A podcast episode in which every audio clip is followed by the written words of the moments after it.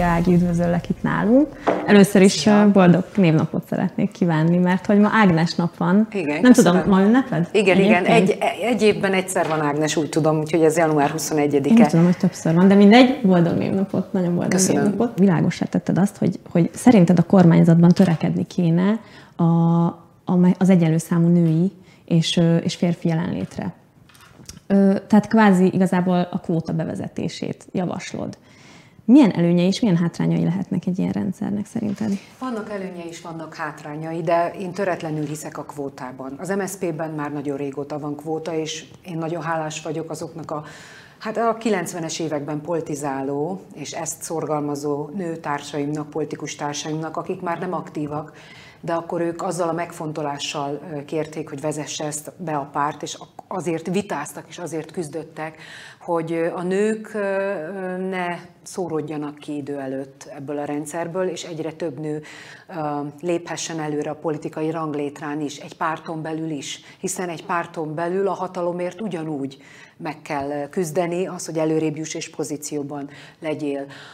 Szerencsére ezt a kvótát bevezették, és ennek köszönhetően is egyébként nagyon sok remek politikus nőtársam lett korábban államtitkár, miniszter, a pártnak már volt egyébként női elnöke is Lendva Ildikó személyében, tehát ez egy ösztönző és segítő eszköz. Nem az a célja, hogy legyen kvóta önmagában, hanem ez csak egy eszköz. Eszköz arra, hogy sok nő kipróbálhassa magát, és aztán majd kiderül az, hogy megállják ezek a nők a helyüket végső soron. Ma már ott tartunk, hogy a kvótánk megmaradt, folyamatosan aktív, de például csak kétszer lehet felhasználni. Tehát ki kell derülnie annak, hogy valójában egy nő talpon tud-e maradni egyébként ebben a nagyon kemény szakmában. Ki kell, ki kell érdemelni utólag is. Természetesen, hiszen én magam nem szégyelem, hogy kvótával jutottam be, a kvóta engem segített akkor.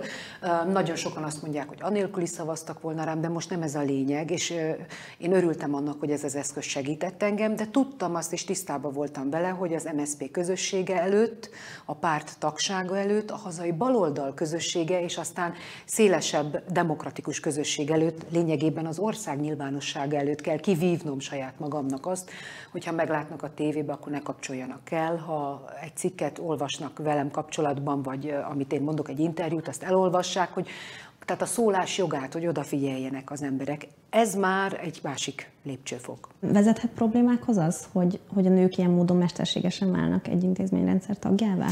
Én azt hiszem, hogy nem. Van, van, főleg a skandináv országokban lehet azt tapasztalni, hogy ahol bevezették a kvótát, ott nagyon sok nő olyan szerepeket tudott elvállalni, amelyet korábban évtizedekig, sőt évszázadokig nők nem láthattak el, vagy nem tudtak olyan pozícióba keveredni, és aztán kiderült, hogy nőkből is váltak nagyon jó vezetők. És ez nem csak a politikában, hanem a piaci szektorban is egyébként még elérendő cél. Valahol már el is törölték a kvótát, mert oly természetessé vált egyébként, hogy sok nő rájött arra, hogy igenis vállalhat a politikában is szerepet. Igenis, hogyha a közélettel szeretne foglalkozni, azt a politika területén is megteheti. Ha mondjuk bank igazgató akar lenni, akkor az is egy elérhető dolog lesz számára. Tehát ma már előrébb tartunk, mint mondjuk 100-150 évvel ezelőtt, de gondoljunk bele, hogy volt időszak, amikor a nők nem járhattak iskolába, nem diplomázhattak, nem, nem szavazhattak mi küzdelem volt nőtársaink, elődeinknél, hogy ben az, és hogy, hogy kiküzdötték, akiket sokszor csúfolnak hisztériával és egyéb más dolgokkal, pedig ezek alapvető dolgok. A Fidesz szereti összekeverni a szexualitással. Azért érek ki erre, mert ez egy aktívan élő kommunikációja a Fidesznek és a konzervatív oldalnak Magyarországon. Az alaptörvény utolsó módosításában az apa férfi, az anya nő szintén erre utal, hogy, hogy ezeket összekeverik, pedig mi a társadalmi szerepekről beszélünk. Hogy a társadalomban milyen betöltött szerepei vannak a nőknek, és ott még bizony anyagi hátrány is éri őket, hiszen ma nincs teljes béregyenlőség, és nagyon sok tekintetben más hátrány is éri őket, van miért küzdeni. Mi, akik ma pozícióban lehetünk, mi is küzdünk. Tehát hazudnék, ha azt mondanám, hogy egyébként nem kell nap mint nap bizonyítanunk, azt a párton belül is, a saját közösségünk belül és az ország előtt is, és ezt nem csak magamra, hanem minden olyan nőtársamra, aki ma országgyűlési képviselőként dolgozik például. Említetted a skandináv országokat, hogy ott ugye például a parlamentben is felmerült a kvóta kérdése, vagy volt olyan ország, ahol be is vezették. Magyarország ettől elég messze áll, nem hiszem, hogy a közeljövőben bevezetik, bevezetnék mondjuk a parlamenti női kvótát, ezt megkerülve hogyan lehetne mégis elérni jobban a, a nők egyenlőbb számú jelenlétét, mondjuk a parlamentben? Hát például a pártoknak ebben nagyon nagy feladata van. Tehát, hogy az, hogy egyre több női jelöltet találjunk, most van például a jelölt keresés és a jelölt állítás előtti folyamat, amikor az előválasztás előtt vagyunk, és remélem, hogy a pandémia nem akadályozza meg, és koranyáron, késő tavasszal tudunk majd előválasztásokat szervezni, de ha minden kötél szakad, és a pandémia nem engedi, akkor kora ősszel biztosan már. Tehát most arra törekszünk mi is az MSZP-ben, hogy felkutassuk a körzetekben azokat a női jelölteket, akikben van ambíció, akik éreznek magunkban akkora erőt, hogy egy előválasztáson megméret magukat, és hát én, mint női társelnök, én nagyon-nagyon-nagyon kutatom ezeket a hölgyeket, és szerencsére lekopogom, de akad is jó pár szerencsére, aki, aki startvonalhoz áll, és megméreti magát, és van annyi önbizalma, akarata, vágya, mert azért ambíciót azt nem tudunk önteni, vagy nehezebben tudunk önteni valakibe, de ö, sokszor elmondják ezek a hölgyek, akikkel leülök, a civil szektorból érkeznek nagyon sokszor, nem is politikusok, bár a végén MSZP frakcióba szeretnének beülni, de, de, mert ugye mindenki közös jelölt lesz a nap végén, de sokszor elmondják, amikor beszélgetek velük, hogy, hogy olyan, olyan hosszú útot tettek meg odáig, és olyan hosszú folyamaton mentek át, mire elhiszik saját magukról, hogy igenis, hát én fölhívhatom ezt a Kunhalmi Ágnest, vagy a Tóth Bertalan. Tehát miért ne hívhatnám fel Karácsony Gergelyt? Hát, hogy igen, én szeretnék elindulni. Oly régóta dolgozom civil szervezetként ebben a, ebben a térségben. Olyan sok mindenkit ismerek. Hát nehogy már már belém ültesse a társadalom, vagy egy, vagy egy régi rossz beidegződés, hogy ő, hogy ő nem lehet országgyűlési képviselő. Nagyon is lehet országgyűlési képviselő. Érdekes, a férfi kollégák sosem mesélnek erről. Egy férfi jelölt sosem mond olyat, hogy hát kisebbségérzésem volt, vagy eltöprengtem, hogy egyáltalán elmerjek-e indulni. Viszont a női jelölteknél kivétel nélkül, amikor beszélgetünk arról, és megkérdezik, hogy milyen politikusnak lenni, milyen pártelnöknek lenni, milyen vezetőnek lenni, hát senki nem az anyja hasába tanulja a politizálást, az tény, de ez is például egy, egy, egy élénk tapasztalatom, ami most, most lévő tapasztalatom a női jelöltekkel kapcsolatban, úgyhogy hajrá, akármelyik ellenzéki pártner, csak jelentkezzenek a hölgyek, és álljanak startvonalhoz. A nem megpróbálni az a legnagyobb veszteség. Tehát az a legnagyobb butaság és baj, hogyha nem mernek. Mert ha aztán az ember veszít, az egy dolog. De ha meg se próbálja, az a legrosszabb. Mostanában nagyon aktuális téma az, amivel te is foglalkoztál oktatáspolitikusként, hogy mi legyen az idei érettségével ugye a, a pandémia miatt. Volt is egy petíció, amit több mint 30 ezeren írtak alá, ami az idei érettségi eltörlését, teljes eltörlését kérte. Végül nem fogják eltörölni az idei érettségit. Mit gondolsz erről, te, mint oktatáspolitikus, erről az egészről? Én nem is javasolnám. Mint ahogy tavaly sem javasoltam. Sőt, az MSZP mi azt javasoltuk, hogy legyen érettségi, hiszen nagyon sok fiatalnak ezen múlik a jövője. Tehát nem lehet egy pandémia miatt nagyon sok fiatalnak elvágni az életét azért, vagy hátrányt egy évet késlekedjen azért, mert ilyen pandémiás helyzet van, ezt meg kell tudni oldani. Szerencsére a kormány elfogadta a javaslatunkat. Lett érettségi tavaly is, de nem hagyományos érettségi, hanem csak írásbeli, és azt is nagyon szigorú egészségvédelmi és egészségügyi keretek és szabályok mellett tartották meg. Én azt látom a mostani mostani, mai napi tudásunk szerint, hogy a pandémia, és, az, és mivel az oltóanyag nem érkezik olyan mennyiségben, az átoltottság nem megy olyan menny, ütemben, ahogy ezt korábban gondoltuk, hogy ugyanígy a tavalyi mintához képest fogadja meg a kormány, hogy legyen érettségi, de ne a hagyományos érettségi legyen.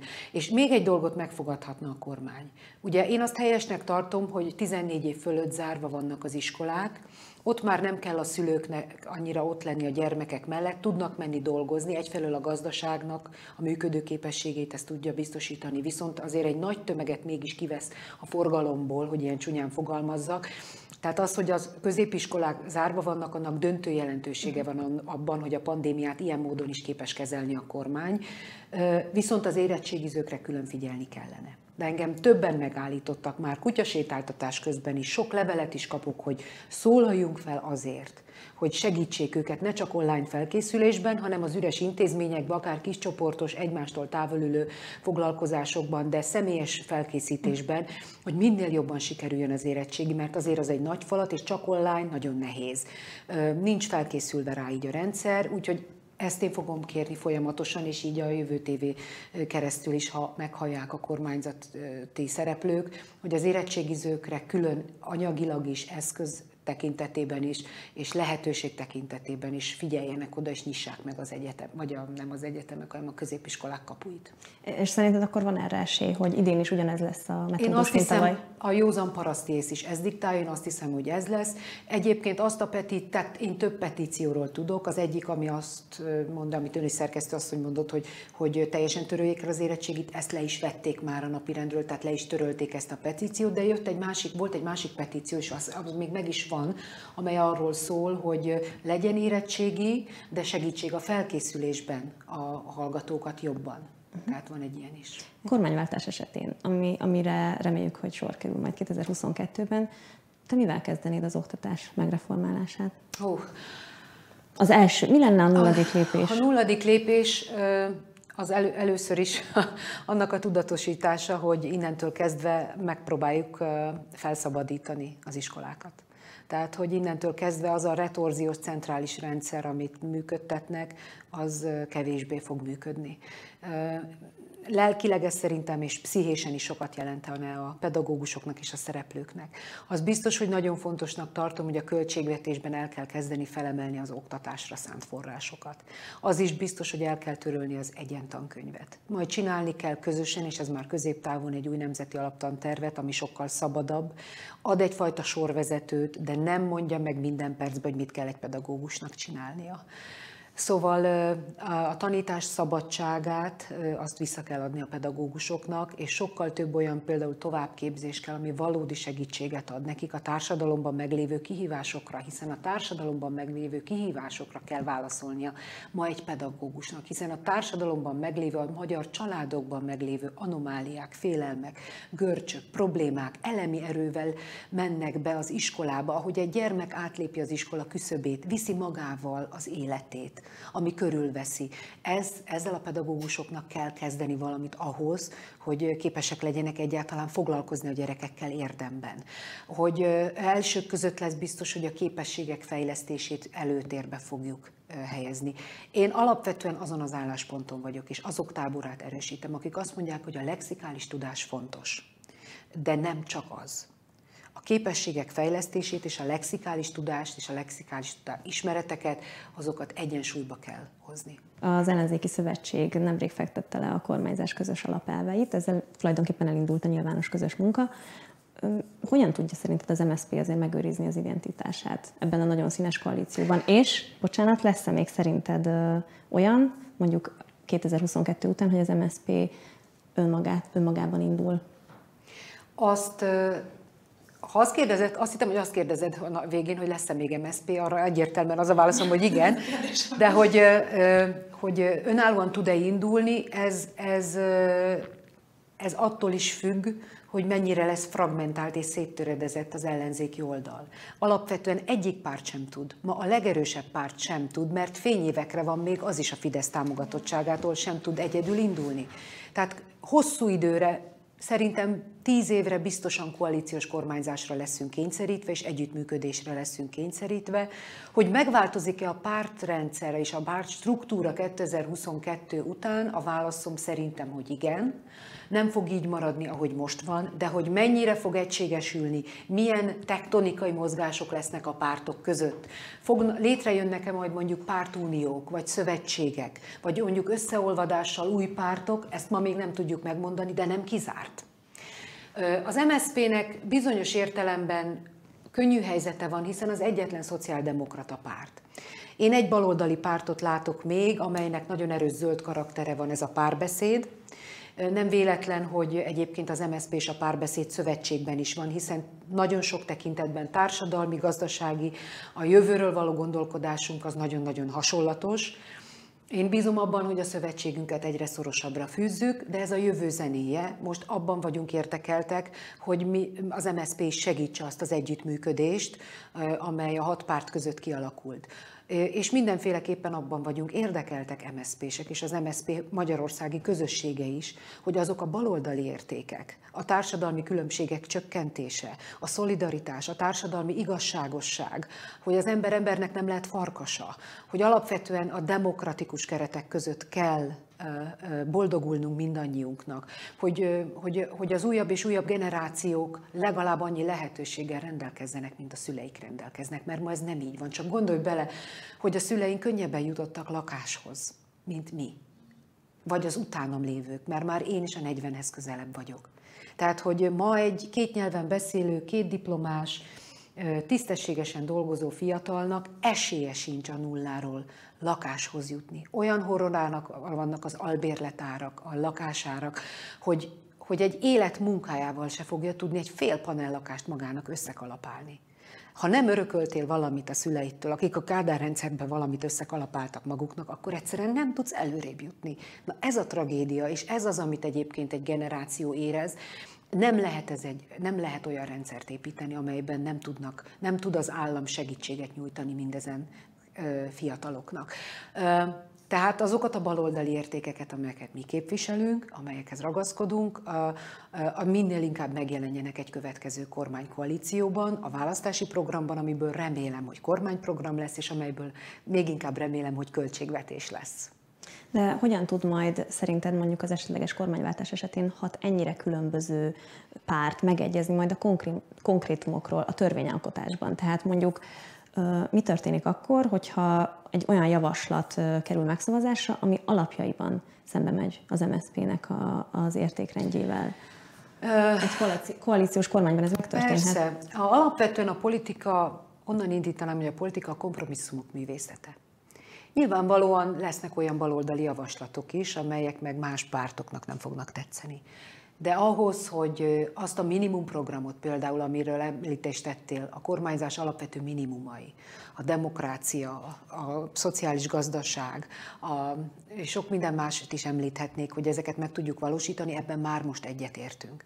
És ez ma erősebben munkál minden pártban és minden e párt mögött lévő társadalmi csoportban hogy ki kell egyeznünk azért, hogy mi jobb iskolát, jobb egészségügyet tudjunk csinálni, hogy a klímavédelemben nagyobb lépésekkel haladjunk előre, hogy esélyt adjunk azoknak is, akik ma a társadalom peremén élnek, de ne úgy, hogy mások úgy érezzék, hogy csak az ő rovásukra.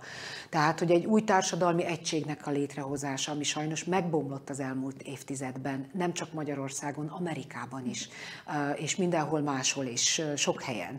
Tehát, hogy Ezeket meg tudjuk valósítani, a mi nemzeti és társadalmi minimumjainkat ahhoz a hat párt egyességet kötött. Ez ma egy erősebb kötelék, mint a köztünk lévő különbség. Ha pedig egyébként én szeretnék valamit, és a másik párt ezt nem igazán preferálja, akkor még mindig ott van, hogy figyelj, én elfogadom a te korábbi más témába tett javaslatodat, te megfogadd el ezt. Tehát nagyon sok-sok, nagyon sok módja van annak, hogy a nap végén a egyességre tudjunk jutni. Egy a fontos, megmaradjon mindig a párbeszéd, a méltányosság egymás iránt, és ne veszítsük szem elől a közös célt, ami miatt összeálltunk. És ez nem önmagában az, hogy a hazai jobboldal egyébként, pontosabban a hazai jobboldalnak a Fideszes KDNP-s része, mert nagyon sok jobboldali demokrata támogat bennünket, és velünk van, és más típusú országba szeretne élni 10-15 év múlva, mint ahol, amiben most él. És meg akarja állítani azt a folyamatot, amit a Fidesz csinál. Tehát a Fideszes KDNP-s politika elutasítása önmagában nem elég. Az a fontos, hogy mi hova szeretnénk eljutni. 2004-ben léptél be az MSZP-be, és hogyan érintett 2006? Hogyan érintett téged Gyurcsány Ferenc összödi beszéde, és mennyire érzed a, a párt akkori viselkedését felelősnek abban, hogy már a, a harmadik Fidesz kétharmadot éljük meg? Az egy nagyon-nagyon nehéz helyzet volt. A rendszerváltás után egyszerűen olyan állapotok uralkodtak abban a pár hétben, hónapban Magyarországon, amit soha korábban vezető és kormány nem tapasztalt. Azt is látni kellett, hogy, hogy egyrészt mire az ember fölócsodott abban, hogy ilyet még nem látott, utána rá kellett jönni arra, hogy ezt valakik szervezik tudatosan, mire az ember rájött arra, hogy ez honnan jön ez a égbe kiáltó ö, ö, ellenállás magja, akik ott randalíroznak az utcán, és folyamatos, akár ami beletorkolott a tévészékház ostromába. Szóval nehezen éltük meg, nehezen éltük meg, foszlányaim vannak arról egyébként, csak egyfajta benyomást tudok elmondani, hogy, hogy amikor a rendőrsorfal mellett én is elhaladtam, és, és hogy készültség volt, és nem tudtuk, hogy akkor mi fog történni másnap. Érezhető volt, hogy ez megint, ez annak a része, ami ott indult, hogy a haza nem lehet ellenzékben. Amit 2002-ben a Fidesz elindított, hogy már pedig nem fogadjuk el a választási vereséget, mi vagyunk a nemzet, mi vagyunk a nép, és a nemzetből csak mit tehetjük nagyjá ezt az országot, más nem kormányozhat. És azt láttuk, hogy az ugyanannak a folyamánya egyébként a 2006-os események, akár polgárháborús állapotokat is előidézek, csak azért, hogy ezt a kormányt megbuktassam, hibára kényszerítsem, hogy, hogy azt érezzék sokan, hogy már csak legyen béke, de váltsuk le. Még ilyen úgyse volt, hát, tehát, és mi is most, ha már belegondolunk, hogy 2010 óta mi történt, hogy hogyan zárják ki a nemzet egyik feléből mindazokat, akik nincsenek velük, hogy hogyan veszik el az ellenzéki jogosítványokat, hogy hogyan szorítják vissza a váltógazdaságnak a lehetőségét, tehát a politikai váltógazdaság, hogy egy kormányt le lehet váltani, és aztán az vissza tud jönni. Ezt lehetetlenítette el a Fidesz. És hogyan jutottunk el odáig, hogy végre olyan összefogás van 2010-ben, amilyet szeretnénk, amilyet már régen kellett volna, és most fenyeget a Fidesz azzal, hogy megint nem fogja elfogadni a választási eredményeket, és már azt mondja, hogy polgárháborús állapotokat is hajlandó lesz, ugyanúgy, mint 2006-ban előidézni, csak hogy ijedjenek meg jó sokan, csak hogy nem vagyunk olyan ijedősök, ráadásul 2006-ból nagyon sok tapasztalat van. Mindazok részéről, akik akkor ott voltak, és mindazok részéről is akkor, akik nem voltak ott, de máshol élték meg, és viszont ma már politizálnak. Szóval azért nem szabad megijedni ettől a fideszes fenyegetéstől, de azért látni kell, hogy a Fidesz 2002 után ezeken az epizódokon keresztül hogyan jutott el odáig, hogy most is már azt látom a fideszes blogokon, a fideszes sajtóban, hogy lényegében azt mondják, hogy itt nem fogják olyan könnyen adni Ugyanakkor kicsit a másik szemem azért örül is, mert, vagy ahogy mondjam, hogy mondjam, mert ha már itt tart pszichésen a jobb oldal, akkor viszont fel vannak készülve arra, és azt gondolják, hogy valószínű, lehet, hogy gyerekek el fogjuk veszíteni a választást, mert ezek tényleg összeálltak. És ezeket most nem fogjuk tudni megosztani, és akármit csinálunk, összeugrasztjuk őket. Ezek most tényleg le fognak bennünket váltani, és ugye legutóbbi országgyűlési választásokon 2018-ban is 52,6% a külhoni szavazókat nem számítva ellenzéki pártra adta le a szavazatát, vagyis a Fidesz ellen szavazott. Csak nem voltunk egységesek. Sajnos, de ezt a hibát nem követjük el, és nem a múltba kell nézni, nem a múltra kell koncentrálni, hanem a jövőre, hogyha sikerül kormányt váltani, akkor mit fogunk csinálni. Az utolsó kérdésem pedig csak annyi, hogy ha megtörténik a kormányváltás, akkor ki, ki lenne az az a, az a fideszes politikus, akivel leülnél egy vitára a közmédiában? Hú. Elsőként. Hú, hát ez jó kérdés. Ez is érdekel.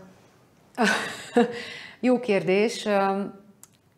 Oktatásról szívesen vitáznék. Mert hogy meggyőződésem, hogy a gazdaságunk alapja is az emberi tudás és a kreativitás.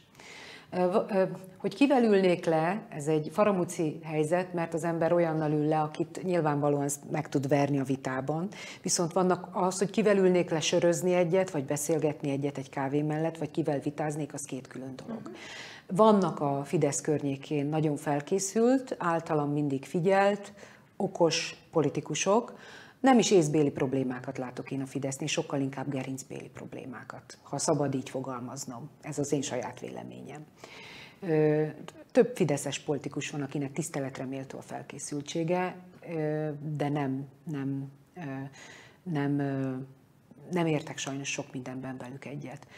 Hogy ki lenne az az egy személy, én Maruzsa Zoltánnal szívesen beszélgetnék az oktatás ügyeiről, Akivel szívesen leülnék egy kávéra, vagy sörözni, az Lázár János. Őt egy nagyon okos embernek tartom, de ugyanakkor veszélyesnek is. Sokan azt mondják, hogy bárcsak ő lenne, sokszor hallom egyébként a mi világunkban is, hogy bárcsak ne Orbán lenne, hanem egy ilyen Lázárféle a jobboldal miniszterelnöke. Nagyon veszélyes figurának tartom. Nem csak azért, mert okos, hanem aki Hortinak a sírjára virágot visz, az rettentő veszélyes. Azt hiszem, hogy nem kell ennél többet mondanom. Rendben, nagyon szépen köszönjük, hogy eljöttél hozzánk. Én is köszönöm a meghívást, máskor is szívesen.